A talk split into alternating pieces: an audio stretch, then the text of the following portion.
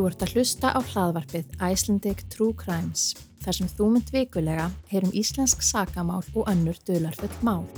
Ég heiti Margaret Björs og er þáttastjórnandi hlaðvarpsins. Sum málana geta vakið óhug og því hvetið þig til að spóla yfir þar sem þér þykir nöðsinn til. Hafðu einnig í huga að aðgátt og virðing skulu hafði umfyllun og umröðum viðkvæmra mála. Allt auka efni þessa máls finnur þú á vefsíðunni icelandictruecrimes.com undir sjónóts. Dýfum okkur í þetta.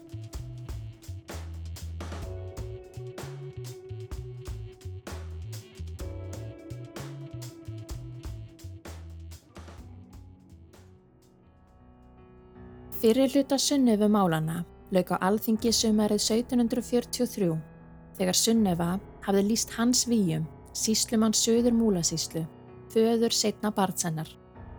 Sunneva sagðist hafa í einrúmi sagt hans svíum að hann ætti barnið, en hann þá sagt henni að lýsa bróður hennar, Jón Jónsson, föður að barninu, þar sem það væri ekki verra en fyrra blóðskamarbrót sískinanna og taldi hann Sunnevi trúum að þau sískinin erðu náðuð af Danakonungi sögum þess hver ung þau væru. Þegar þarna var komið voru um fjögur ár liðin frá því Sunneva og Jón hefði eignast barn saman, þá 16 og 14 ára, og þau dæmt til lífláts vegna þeirrar blóðskamar. Þegar hans výjum sagði svo Jóni að Sunneva hefði líst hann föður setna barnsins, sagði Jón að svo hliti að vera fyrst að hún sagði það, en að hann ætti þó erfitt með að trúa henni til að ásaka sig. Þegar málið var svo tekið fyrir á alþingi árið 1743 breyttu sískininn frambyrði sínum. Sunneva sagði hans výjum vera föður setnabartsins og Jón neytaði að vera fadir þess. Frá því að Sunnefi málinn áttu sér stað hefur sagan að mestu snúst um hans výjum og ennbætti störf hans. Þegar fjallað hefur verið um Sunnefi málinn hefur því verið haldið fram að óvinnir hans výjum hafi nýtt tækifærið til að ná til sín völdum þegar Sunneva lísti hann föður setnabart síns á alþingi 1743 og Sunneva og Jón bróðir hennar verið nótuð sem peð í valda átökum millir hans výjum og óvinna hans. Einnig hefur tilneyingin verið að mestu að mála hans výjum í jákvæðu ljósi og að Sunneva hafi táldreið hann og borið upp á hans sakir sem hafi eðalagt líf hans og ferill. En nú mun ég segja ykkur frá framhaldi sunnefumálana sem stóðu yfir í alls átján ár frá fæðingu fyrra barns sunnefu árið 1739. Vindum okkur í þetta. Með lagasetningu Stóradóms árið 1564 vildu menn taka á lausleiti Íslendinga 24 karlmenn stóðu að því að setja lög stórastóms sem þeir sögðu eiga að gilda um aldur og æfi fyrir allt fólk á Íslandi, alna og óborna, karlmenn og konur. Var ekki verið að setja markmiði heldur of hátt, að ætta sér að setja lög sem ættu að gilda um alla eilíð. Ímyndið ykkur ef þessi lög væru enn við líði í dag. Sankant stóradómi átti að dæma hvert þann sem hjælt framhjá eða eignaðist barn utan hjónabands til dauða. Í raun þýtti þetta að taka ætti á barnignum þeirra sem mættu ekki eignast börn saman. Var legorðsbrotum flokkað eftir alvarleika þeirra í augum Guðs og manna og innblástur sóttur í þriðju Mósebók, þar sem taldar voru upp þær konur sem karlar mættu ekki sofa hjá, en látið næja að telja til 17 þeirra í stóradómi. Móðir, sistir, dóttir, stjúpmóðir, sonarkona, bróðurkona, sonardóttir, stjúpdóttir, bróðurdóttir, sisturdóttir, dótturdóttir, móðurmóðir, föðurmóðir, móðursistir, föðursistir, móðir konumanns, sistir konumanns.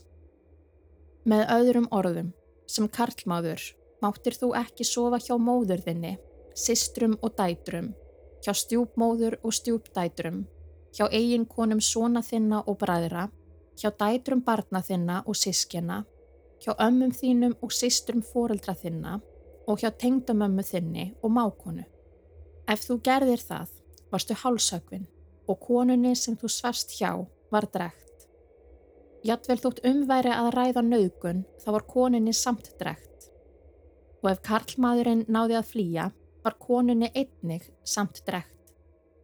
Í dag var það blóðskam en við íslensku lög en tekur þó einungis til samræðis náskildra sem sagt sískina og foreldris og barns og kallast í dag Sivjaspjall.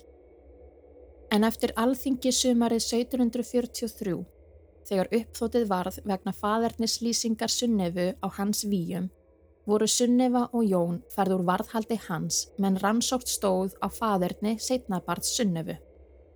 Eins og framkom í fyrirluta þessa máls var Jón færður til síslumannsins Sigurds Stefánssonar á Smirlabjörg í austur Skaftafell síslu og Sunneva til síslumannsins Jóns Oddssonar Hjaltalín í Reykjavík.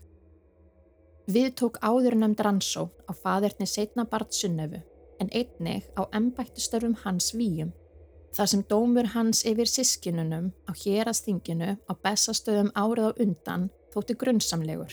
Sér í lagi þar sem þeir átta menn sem höfðu verið sagðir meðdómendur í málinu höfðu í raun ekki allir verið viðstættir dómin og undirskriftir sumra þeirra í dómnum verið falsaðir. Auk þess var eitt þeirra dæmdur þjófur og mátti því ekki sitja sem meðdómari. Þegar hans výjum tók við síslumanns ennbætti föður síns árið 1740 varð hann síslumadur yfir söður múlasíslu og fekk hálft skriðuklaustur að auki. Á þeim tíma var Þorsteit Sigursson síslumadur yfir norður múlasíslu Áður hafði Þorsteit Sigursson verið lögsagnari hjá Bessa Guðmundsinni þegar hann var síslumæður yfir söður múlasíslu. Við það fekk Þorsteit hálft umbúð skriðuklustursjarða á samt heima jörðinni og um tveimur árum síðar var hann ráðinn aðstóðarmæður Björns Péturssonar síslumanns í norður múlasíslu og tók svo við er Björn létt af ennbætti. En aftur á móti afhendi Bessi honum Jens Víum, föður hans Víum, helming skriðuklastursjarðana sem Þorstein hafði áður fengið umboð fyrir, afsamt brefi um að Jens ætti að taka við söður múlasíslu af sér, þar sem Bessi var orðin há aldraður. Ári síðar gerði Jens við um samning við Þorstein um að gegna með sér síslumannsverkum gegn helmingi allra tekna múlasíslu. En upp frá þessu blés köldumillið Þorsteins og Jens Víum og afkomanda þeirra. Pétur Þorstinsson var sonur Þorsteins og gerðist hann aðstóðarmadur föður síns í norður Múlasíslu frá 1746 og tók svo við síslemanns embæti hans árið 1751. Eftir að Sunneva hafði líst hans við um föður setna barð síns á alþingi 1743 var Pétur skipaður sækjandi í málinu þegar hann hóf að aðstóða Þorstein föður sinn við síslumanns verkin. Erfiðlega gekk að fá dómera í héræði og hafðist Pétur lítið að í málinu þar til hann tók við ennbætti föður síns árið 1751. Þá urðu einnig skipti í amtmanns ennbætti yfir Íslandi og viðtók greifin Otto Randsau. Let hann skipa sérstakka dómnemnd til að rannsaka sunnu við málið og fekk Danakonungur varalögmannin Björn Markusson og síslumannin Þórarinn Jónsson í eigarferðarsíslu til að sitja í nefndinni. Árið síðar, árið 1752, var hans výjum vikið tímabundið úr síslumanns ennbætti sínu í söður múlasíslu meðan málaregstur stæði yfir og tók þá Jón Sigurðarsson við ennbætti hans til ársins 1756. Hafði hann áður verið lagsagnari í Skaftafell síslu og var nú einnig skipaður rannsóknardómari í sunnu við málinu meðan Pétur Þorstensson var áfram skipaður sækjandi málsins. Samkvæmt konungsbrefi var sakarefni hans við um barnegn hans og sunnefu og sá grunur að hann hafi þvingað hana til að kenna bróður hennar Jóni barnið. Hans výjum hafði keift jörð á eigðum í múlansíslu þremur árum áður og flutti því þangað af skriðuklaustri. En Jón Sigurðarsson settist að á skriðuklaustri í staðin. Sískinin voru færð til í varðhöldum sínum og Jón færður til Péturs Þorstinssonar á Ketilstöðum eftir að hafa verið átta ár í varðhaldi hjá síslumanninum Sigurði Stefánsinni og Sunneva satt áfram í varðhaldi á skriðuklaustri hjá Jóni Sigursinni þegar hann tók tímabundið við síslumanns embætti hans víum. Sama ár sótti Pétur um til konungs að múla síslu erði allri skipt í tvo jafna hluta þar sem hann fór með norðurinn múlasíslu en hans hafði farið með söður múlasíslu og einnig miðluta síslunar. En stift amt maður en randsau lagðist að móti þeirri breytingu meðan máli hans víum væri ólokið. Á þeirri forsendu að hans víum myndi kæra þá tekju rýrnun sem byði hans ef hann fengi embætti sitt aftur. Sumarið 1754 var haldið þing á einar stöðum í Reykjadal í máli hans víum og sunnöfu vegna setna barnsennar. Snerist nú málið meira um embættis afglöp hans víum sem síslumanns heldur en blóðskamarmál Sunnöfu og Jóns eða fadirnismál hans víum.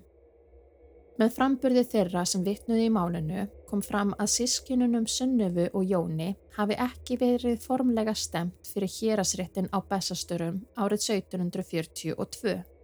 Heldur hafi þau verið látin komað þangað óstemt. Einnig var engin saksóknari í málinu, nefn var sískinunum settir neynir talsmenn. Aug þessa bar það ekki með sér að neynar verulegar yfirhyrslur hafi farið fram yfir sískinunum nýja að þeir hafi játað á sig annað blóðskamarbrot svo ótvírætt væri.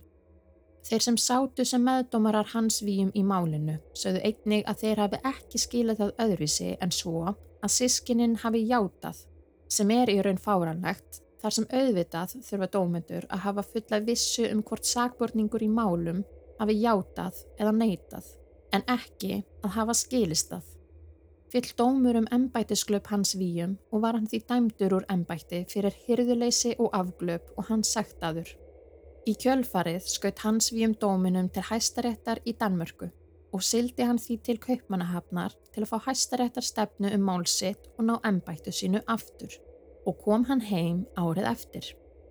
Á meðan reyndi Pétur aftur að ná fram helmingaskiptingu múlasíslu en 1. mæ 1756 var hans výjum algerlega síknaður og fekk hann því aftur síslumanns ennbættið sitt yfir söður múlasíslu og slapp frá öllum fjárútlátum og málskostnaði.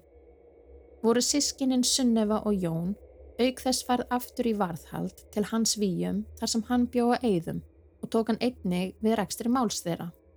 Bjó hans fíum áfram á eigðum til ársins 1758 og því voru sískininn í varðhaldi hans þar til mála loka.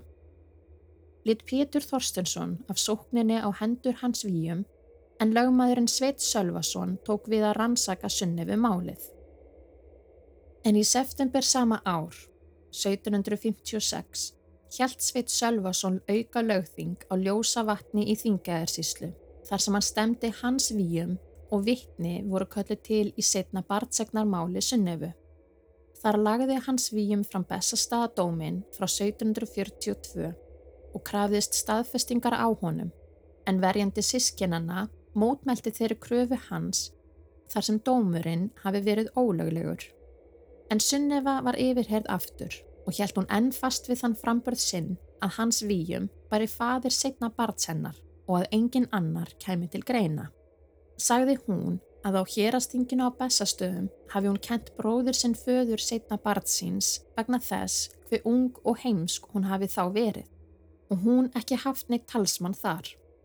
Sagði Sunneva einnig frá að þegar hún lág rúmföst vegna bólusóttar árið 1742 og hans výjum þá yfirheirt hana á nokkura vitna, hafi hún sagt honum að hann eitt kemur til greina sem fadir setna barðsennar, en hann hafi þá bröðist við með reyði og stappað niður fótum, barið höndunum í borð og hótað að vera henni andstæður í öllu þar eftir, ef hún segði ekki bróður sinn Jón vera fadir barðsins. Þegar meðræðar menn hans výjum hafi svo gengið inn til vittnis um framburð hennar, hafi hún sagt þeim að hún kæmist ekki upp með sannleikan og því yrði svo að vera að Jón væri fadir barnsins. Saðist hún ekki hafa þórað að lýsa hans výjum föður barnsins á hérastinginu á bestastöðum þar sem hún hafi verið undir valdi hans í varðaldinu. Nest var Jón yfirhyrður en þá breytti hann fyrir frambyrðið sínum. Allt í einu saðist hann vera fadir setnabart Sunnöfu. Þrátt fyrir mótmæli hans výjum dæmdi Sveit Sölvason að Sunneva fengi fríunar eið til að sanna frambursinn þess efnis að hún hafi ekki haft líkamlegt samræði við bróður sinn Jón eftir fyrra blóðskamarbrotið og að Jón geti því ekki verið fadir setna barnsennar. Ef Sunneva fengi að sverja hans výjum sem föður barnsins, er þið dauðadómur hans yfir sískinunum ógildur. Hans výjum mótmælti því harlega og vildi hann að Sunneva fengi ekki að sverja þetta fyrir henni yfirrétti á alþingi árið eftir og heimtaði að honum erði dæmdur sinninar eigður gegn Sunnefu. Stemdi hann því máli sínu til hæstaréttar í Kaupmannahöfn. Málsískinina áttu því að taka aftur fyrir í yfirrétti á alþingi árið eftir. Veturinn 1756 til 57 var mjög harður. Varð hei og matarskortur þar árið, mikið hallari skapaðist og fátækt jógst, svo fólk lést af hungursneið og veikindum. Um vorið voru enn næturfrost og kuldar sem heldust fram á 15. viku sumarsins eða um miðjan júli og reyndist erfitt að heia svo búfinaður drafst. Sunneva lést þennan vetur en ekki er vita nákvæmlega hvenar eða hvernig. Var Sunneva þá aðeins 34 á gömul og hafði hún setið í varðhaldi frá 16 ára aldri. Talið er líklegast að hún hafi látist í varðhaldi hans výjum á eigðum vegna veikinda um veturinn. En einhverjir vilja þó meina að hans výjum hafi mögulega svelt sunnefu í varðhaldinu og það leitt til andláts hennar. En einning var svo þjóðsaka til að sunnefa hafi í raun horfið og að hans výjum hafi drektinni í drekkingarhill skamt frá skriðuklustri. Ég fyr yfir þá þjóðsögu síðar í þessum þætti. En ef sunnefa hefði ekki látist hennan vetur eða horfið, þá hefðu hún fengið að vinna eðsinn gegn hans výjum og sískininn Sunneva og Jón losnað undan dauðadómi þar sem konungur hefði líklega snáðað þau. Atbyrðarásinn hefði orðið allt önnur í framhaldi en raunin varð. Um sumarið eftir að Sunneva lést árið 1757 var mál sískinanna tekið fyrir á alþingi og hugðist Pétur Þorstinsson að Jón fengi fríunar eið til að sverja af sér setna part Sunnefu, svo Jón fengi að halda lífi. En þar sem Sunnefa var látin naði hún aldrei að staðfesta frambur sinn með eiði, en hæstirettur í Kaupmannahöfn hafði dæmt hans výjum sinnunar eiðsinn. Sagði Jón að hann hafi áður þrætt fyrir það af heimsku og þráfældni að vera fadir setna part Sunnefu var álitið að Jón hafi verið orðin veikur á gæðsmunum og vilja deyja sem fyrst og því hafi hann játa á sig fadurni setna bart sýstur sinnar. Það kemi ekki á óvart að hann hafi verið þjakaður af sorg að hafa mist sýstur sína um veturinn og eftir átunar af varðhald og eind gefist upp á lífinu og viljað flýta fyrir dauða sínum. En ári síðar, þann 11. júli 1758, var mál Jóns endanlega tekið fyrir í yfirrétti á alþingi. Kraðist hans við um þess að Jón erði dæmdur þingstu hegningu lagana en verjandi Jóns kraðist þess að Jón erði síknaður á þeim forsöndum að þar sem Sunnefu hafi verið dæmdur fríunur eigður og hún haldið frast við frambur sinn þar til hún lést, gengi það eigði næst.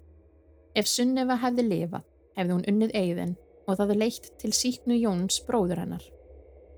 En yfirrétturinn á alþingi félst ekki á þetta og var Jón því dæmdur til að hálsökast með exi. Magnús Gíslason sem þá voru orðin amtmaður yfir Íslandi og hvað upp dómin yfir Jóni á alþingi er sagður hafa klöknað þegar hann las upp döðadóm Jóns. En dómnum var í framhaldi vísa til mildunar Danakonungs og síðar sama ár var lífláti Jóns breytt í ævilanga þrælkun í járnum í Stokkúsnu Haustið 1759 var Jón sendur til kaupmannahafnar í Danmörku til þrældóms í Stokkúsinu sem þá var þrælafangilsi sem hafði starfað síðan árið 1670 og var eingöngu fyrir karla sem hafði verið dæmdir fyrir blóðskömm eða til ærumissis. Er nafn Stokkúsins dreyði af þeirri aðferð að setja fætur fangana í tvö gött á láréttum stokki eða bjálka sem lág á jörðu. Í stokkhúsið voru þeir sendir sem höfðu fram með meira háttar glæpi á Íslandi og í öðrum löndum og höfðu verið dæmtir til lífláts eða ævilangra refsivistar og þrælkunar. Unnu fangarnir undir gæslu við viðhald virkisgarða og nýbygginga í Kaupmannahöfn en þeir sem hefðu ekki fram með stór afbrot og áttu möguleika á laust voru leiðir fólki til ímissar vinnu í kaupmanahöfn. Vistinn í stokkhúsinu þótti hörð og var líkamlegum pyntingum beitt eins og hýðingu, brennimerkingu og einangrun í búri sem kallað var fugglabúrið. Fyrir sakborninga var æfilöng refsivist í stokkhúsinu þó ekki skárri kostur en líflátt þar sem fangarnir voru hafðir í járnum við slæman aðbúnað og létust margir þeirra stuttu eftir að hafa verið fluttir í stokkhúsið. Var það vegna þeirra refsinga sem þeir voru þar beittir og aðbúnaðarins sem þeir byggu við. Af þeim átján Íslandingum sem fluttir voru til stokkhúsins hausti 1757 létust 14 þeirra innan árs og af þeim létust 11 innan fyrstu 6 mánaðana. Við komuna til kaupanahafnar voru fangar fyrst hýttir við ráðhúsið á Kongans Nytorf þar sem þeir voru bundnir, hlekjaðir og hýttir með hrís, kaðalsveipu eða hnútasveipu og var höggunum oft skipt niður í 20 högg á dag nokkra daga í röð. Flestir íslensku fangana örðu vanarðir og langsoltnir í vistsinni í stokkhúsinu, auk þess að vera næmari á smitsjúkdóma eins og kóleru, bólusótt og bergla, en aðri samfangar þeirra, sem komu meðal annars frá Fraklandi og Þískalandi. Allir voru þessir átján íslendingar ungir menn og meðalaldur þeirra 26 og hálft ár. Þegar ennskur læknir skoðaði fangelsi í norður hluta Evrópu um aldamótin 1800, sagði hann stokkhúsið í Kaupmannahöfn vera viðbjöðslegasta fangelsi sem hann hefði séð. Stokkhúsið var þó ekki lagt af fyrir nárið 1860. Ég mun fjalla sérstaklega um stokkhúsið og önnur fangelsi er viðkoma íslenskri réttarsögu síðar í öðrum þætti. Árið 1763 vantæði fólk til vinnu til Finnmerkur í norður Noregi, en einnig til landsfjölgunar í Noregi. Voru því margir fangar náðaðir þann 17. júni sama ár sem hefðu setið í stokkhúsinu og öðrum fangelsum og í framhaldi sendir til Finnmerkur í júli sama ár sem frjálsir menn þar sem þeir sæju sér farborða á löglegan hátt eins og aðrar almúgamenn við fiskivinnu eða aðra vinnumensku gegn sömu launum og annað verkafólk þar í landi. Meðal þeirra sem sendir voru til Finnmörkur voru tólf Ísldingar og átta þeirra komu úr stokkusinu, meðal annars Jón Jónsson, bróðir Sunnöfu sem þá var orðin 38 ára fengu þessir fangar æru sína aftur og var undirstreikað að dómar þeirra og refsingar mættu ekki líta þá eða fjölskyldur þeirra. Ekkert er vita meir um afdrif Jóns eftir komu hans til Finnmerkur en mögulegt er að hann hafi eignastar fjölskyldu og því getu afkomendur hans leinst í Nóriði. Þegar Þorsteit Sigursson, fadir Péturs, lest árið 1765 fekk hans við um helming Þorsteins í skriðuklustri og átti því alla jörðina. Egnaðist hann enn fleiri óvinni fyrir vikið. Fyrir þetta höfðu staðið miklar deilur millir Hans Víum og Péturs, sonar Þorsteins, en jöku enn meir eftir þetta. Hans Víum beð álitsnekki af sunnufumálunu, meðan Pétur nöyt mikils álits vegna reglusemi og gáfna, auk vinnsemdar hans við amtmannin Magnús Gíslason og lögmannin Ólaf Stefansson sem var tengdasónur Magnúsar heldu áfram áralangar deilur millir Hansvíjums og Péturs um auð og völd í múlasíslu sem ég mun ekki rekja hér frekar. Hansvíjum var áfram síslumæður þar til hann fekk löst frá ennbætti árið 1778. Þess má geta að upp úr 1760 var uppið þekktasti útilegumæður Íslandinga, Eyvindur Jónsson kallaður Fjalla Eyvindur og kona hans Halla Jónsdóttir. Hans víum á hlut í þeirra sögu og mun ég segja frá þeim fjalla eyfindi og höllu í öðrum þætti síðar. Hans víum bjóð mestu á skriðuklaustri frá 1758 þegar hann flutti frá Eyðum. Einkona hans Guðrún Árnadóttir lest árið 1771 og giftist hans víum þá Unu Guðmundsdóttur sem var um 36 árum yngri en hann. En saman eignust þau engin börn. Í byrjun árs 1765 druknaði eitt sonur Hans Víum sem hétt Níels og var álitin uppáhald Hans Víum af öllum börnum hans. Alls hafði Hans Víum eignast fjögur börn, þá Níels og Evert með eiginkonni sinni Guðrúnu en einnig tvö launbörn í vestmanna eigum með Haldóru áður en hann gerðist síslumadur yfir söður múlasíslu.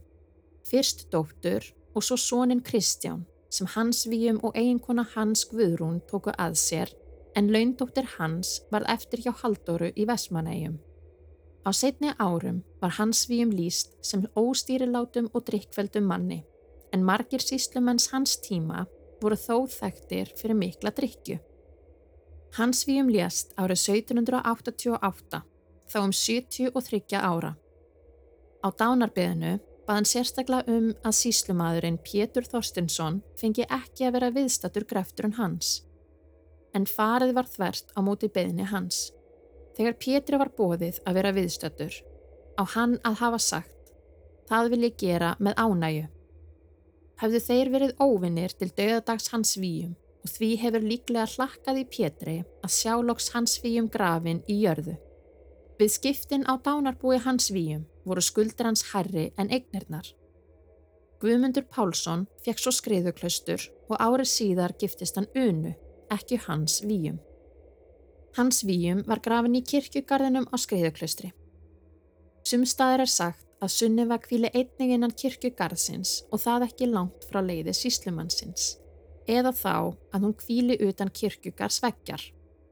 En engar sönnur hafi verið færður um hvar hún kvíli, auk þess að þau sem dæmtöðu verið til lífláts mátti ekki grafa í viðrimált kirkjugarða, svo ólíklegt er að hún hafi verið grafin þar. En Steinun Kristjánsdóttir prófessor í fordleifafræðum, sá um uppgröft í kirkjugarðinum á Skriðuklustri, þar sem 295 einstaklingar fundust og hafðu hlotið hinstu kvílu um hverfis klaustur kirkjuna sem þar eitt sinn stóð. Steinun stendur einnig fyrir rannsóknarverkefninu Dísjar hinna dæmdu sem ég nefndi í fyrirluta þessa máls. Lang flestar þeirra grafa sem fundust í uppgreftirinum eru frá klausturtíma skriðuklusturs, áður en síslumenn hófið að búa þar en síðar voru síslumenn sem byggu á skreiðuklaustri og ætt fólk þeirra grafin í kirkjugarðinum. Engir leggsteinar komu fram í uppgrefti á kirkjugarðinum nýja krossar á kistum. Af 242 gröfum sem opnaðar voru hafði 91 manneskja fengið kistuleg en aðrir voru jarðaðir án kistu, sumir í einni kös. Var kirkjugarðurinn lagður af árið 1792 aðeins fjórum árum eftir að hans víum var grafin þar. Til er þessi þekta vísa tengt sunni við málinu. Tínd er æra, tvöpuð er sál, tunglið veður í skýjum. Sunnefun úr sípur skál, síslu maðurinn víum. Ekki er vitað hvort um sig að ræða hans víum eða föður hans Jens víum í vísunni, en til eru margar kenningar um tilefni vísunar og hver hafi ortana en hvort sem vísunni er beint að hans eða Jens víum, þá dæmir innihald hennar þann þeirra sem umræðir segan með réttu eða raungu og hefur vísan líklega verið samhljóma þeim rómi almennings þess tíma sem sunnöfumálinn stóðu yfir. Að hans víum veri fadir setnabart sunnöfu. Einn kenningum tilefni vísunar er svo að lögmaðurinn Sveit Sölvason hafi samið vísuna, annað hvort eftir uppþótið á alþingi ára 1743 þegar Sunnöfa lísti hans víum föður setna barnsennar eða þegar Sunnöfumálinu laug með líflátsdómi Jóns bróður hennar ára 1758. Var lagmaðurinn Sveit Sölvason álitin ansnúastur síslumannunum hans víum í Sunnöfumálunum en Sveit átti að hafa falið vísuna í vörðu á Kaldadal á leiðsynni frá alþingi og ætlað hans víum að finna hana þar þegar hann færi þar næstur hjá á leiðsynni frá alþingi. Vörður voru grjótlæðslur til vegvísunar á alfara leiðum um fjöll og óbyggðir, en þær vörður sem vísur voru faldar í voru kallaðar beinakerlingar og vísurnar því kallaðar beinakerlingavísur. Með sveini í þessari ferð hans frá alþingi var Eggert Eiríksson, síðar prestur og bætti hann við vísuna. Hans er orðin hamingjan hál í hennar losta kvíum. Eggert var þá tjákni og fyldarmaður sveins í ferðinni, en þegar hann var sér prestur að glumpa í skagafyrði, sæði hann Gísla Konradsinni, þekktum sagnareitara sem síðar skrifaði um sunnefumálinn, frá vísunni og hverju hann hafið sjálfur bætt við hana. Einnig vittnaði hann tilum að Sveit Sölvason hafi felt tár þegar hann heyrði döðadóm Jóns hviðin upp. Frá 17. öld fram á þá 20. tíðgæðist að skrifa vísur á blað og setja henni sögða eða hrossaleggi áður um þeim var stungið í vörðu á alfara leið, oftast á fjálsvegum. Vísunum var stundum beint að einhverjum ákveðnum mönnum sem búast var við að ættu þar næstleið hjá vörðunni en ímist voru þær klámfingnar eða til að hæðast að viðkomandi. Beinakerlingin á Kaldadal er þekktust þessara varða en þar fóru menn ríðandi frá norðurhluta Íslands til alþingis á þingvöllum og tilbaka. Merkilegt nokk þá stendur beinakerlingin enn í Kaldadal. Er vísan um sunnifu þekktust þeirra beinakerlinga vísa sem vitað er um.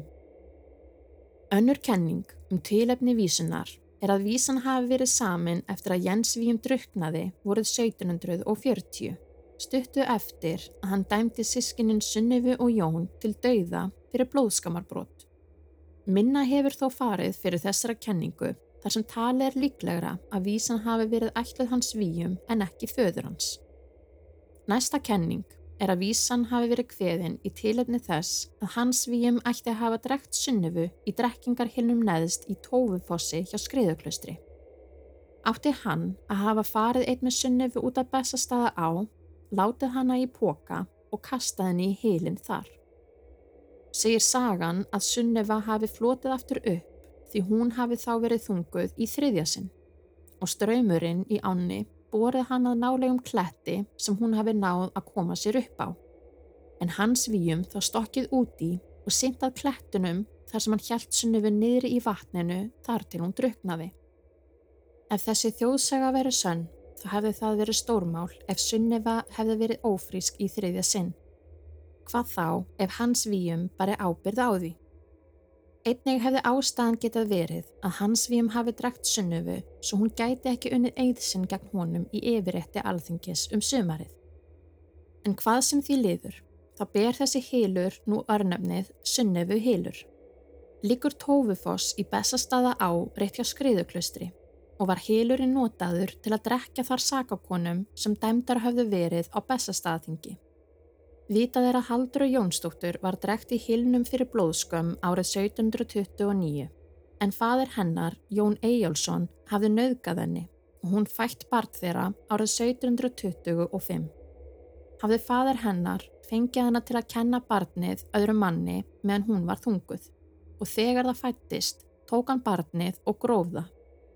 Sagði hann Haldóru að barnið hefði fæst andvana en þegar það svo fannst sagði Haldóra til föður síns. Þótt fadir hennar hafi svo játað á sig nöðgunina var Haldóra þó dæmt til drekkingar og henni drekt í hilnum en fadir hennar var hálsakvinn með exi. Hilurinn í Tófafossi er ímist kallaður drekkingar hilur eða sunnefu hilur en mannabein fundist í gilinu við fossin árið 1981. Gekk þá maður fram á hauskúpu og reyndist þar liggja heil beinagrind. Var í fyrstu talið að beinin getur verið af sunnöfu en svo kom í ljós af aldur beinana pössuðu ekki við að umværa ræða líkamsleifar sunnöfu. Engar haldbærar heimildir finnast svo hægt sé að færa sönnur á að hans víum hafi drekt sunnöfu í hilnum, svo taka verður þeirri þjóðsögu með fyrirvara. Hverki var skráð innan um kirkjubókum hvinnar sunnöfa fættist, nýg hvenar og hvernig hún hafi látist. Það verður þó að segjast grunnsamlegt að hverki kemur en einn staðar fram svo óyggjandi sé hvenar eða hvernig hún lést. En sögum þess hver þekkt hún var á þeim tímum vegna sunnöfumálana hefði andlátt hennar eða kvarf átt að vekja eftirtækt og því vera einhver staðar skráð.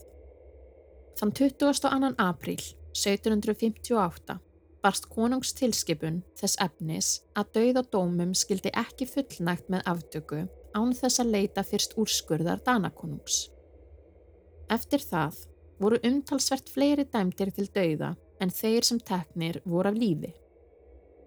Í flestum tilfellum mildaði konungur þá dauðadóma sem honum bárust frá íslenskum yfirvöldum og dauðadómum því breytti lífstegar fangelsi sem í raun var lífstegar refsivist og þrældómur.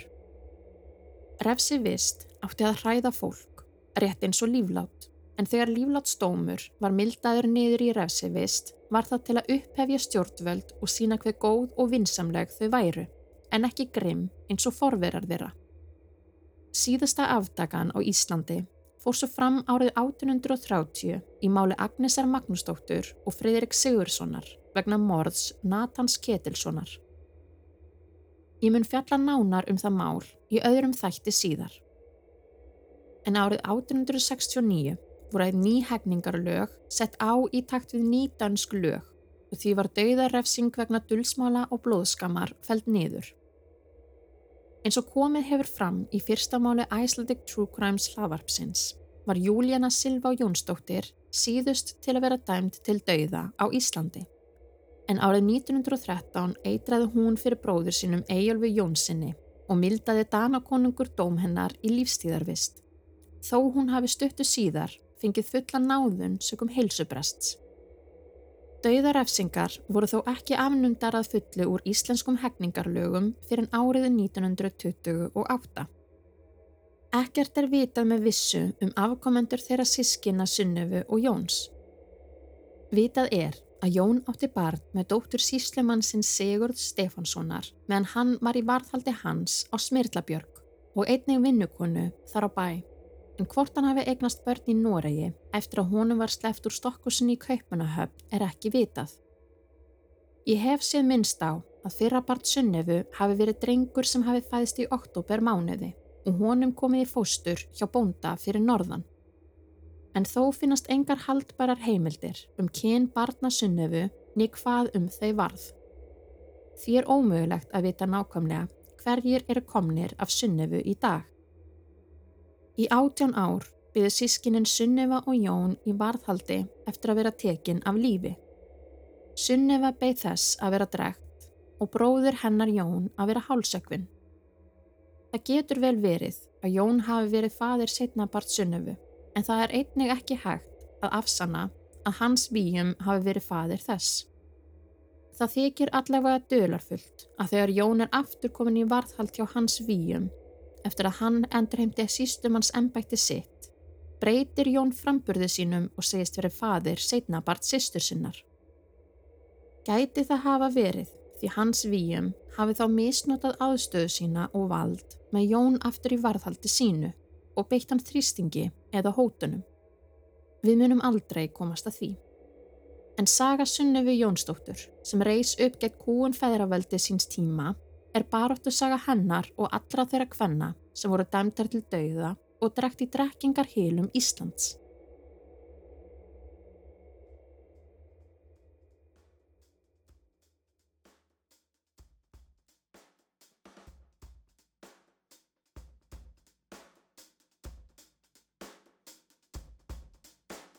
Hér líki máli Sunnefu og Jóns, en í næsta þætti teki fyrir nýlegra sagamál.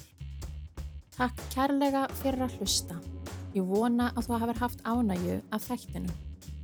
Eftir líkaði þátturinn, þætti mér væntum að þú skildir eftir 5 stjórnu umsögn á Apple Podcasts og fylgdir Icelandic True Crimes á Instagram og Facebook. Þannig stiður þú við hlaðvarpið og hjálpar öðrum að finna það. Allt aukaefni þáttarins finnur þú á vefsíðinu icelandictruecrimes.com undir sjónúts. Vertu vissum að þú sért áskrifandi á Apple Podcasts, Spotify eða hvar sem þú hlustar svo þú missir ekki af nýjum þáttum. Þanga til næst, sjáumst í umræðu hópnum á Facebook.